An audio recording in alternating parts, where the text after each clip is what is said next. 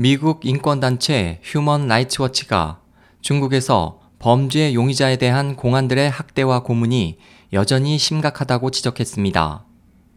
휴먼 라이츠 워치는 13일 호랑이 의자와 감방 두목, 중국 공안의 용의자 고문이라는 제목의 보고서를 통해 중국 정부는 신문 과정에서의 고문과 이를 바탕으로 한 판결을 금지하는 등의 사법 제도를 개혁한다고 나섰지만 대부분의 지역에서는 여전히 고문을 사용한 신문을 이용해 유죄 판결을 끌어내고 있다고 말했습니다.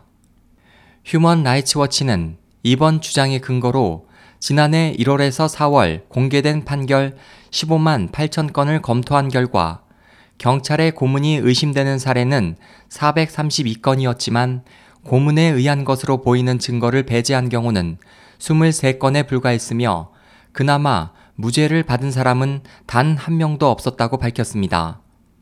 휴먼 라이츠 워치의 소피 리처드슨 중국 책임자는 아직도 중국 곳곳에서는 손목을 고정하는 호랑이 의자에 며칠씩 묶이거나 동료 재소자를 감독하는 무자비한 감방 두목 관행이 광범위하다면서 손이 묶인 채 매달리거나 수년간 쇠사슬에 묶여 있고 감방 두목에게 테러를 당하는 끔찍한 이야기들을 들었다고 말했습니다.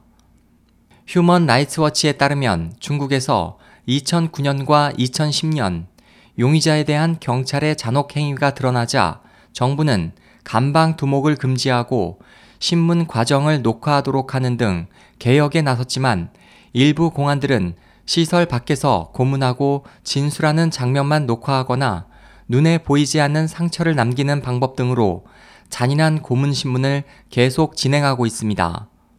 SOH 희망지성 국제방송 홍승일이었습니다.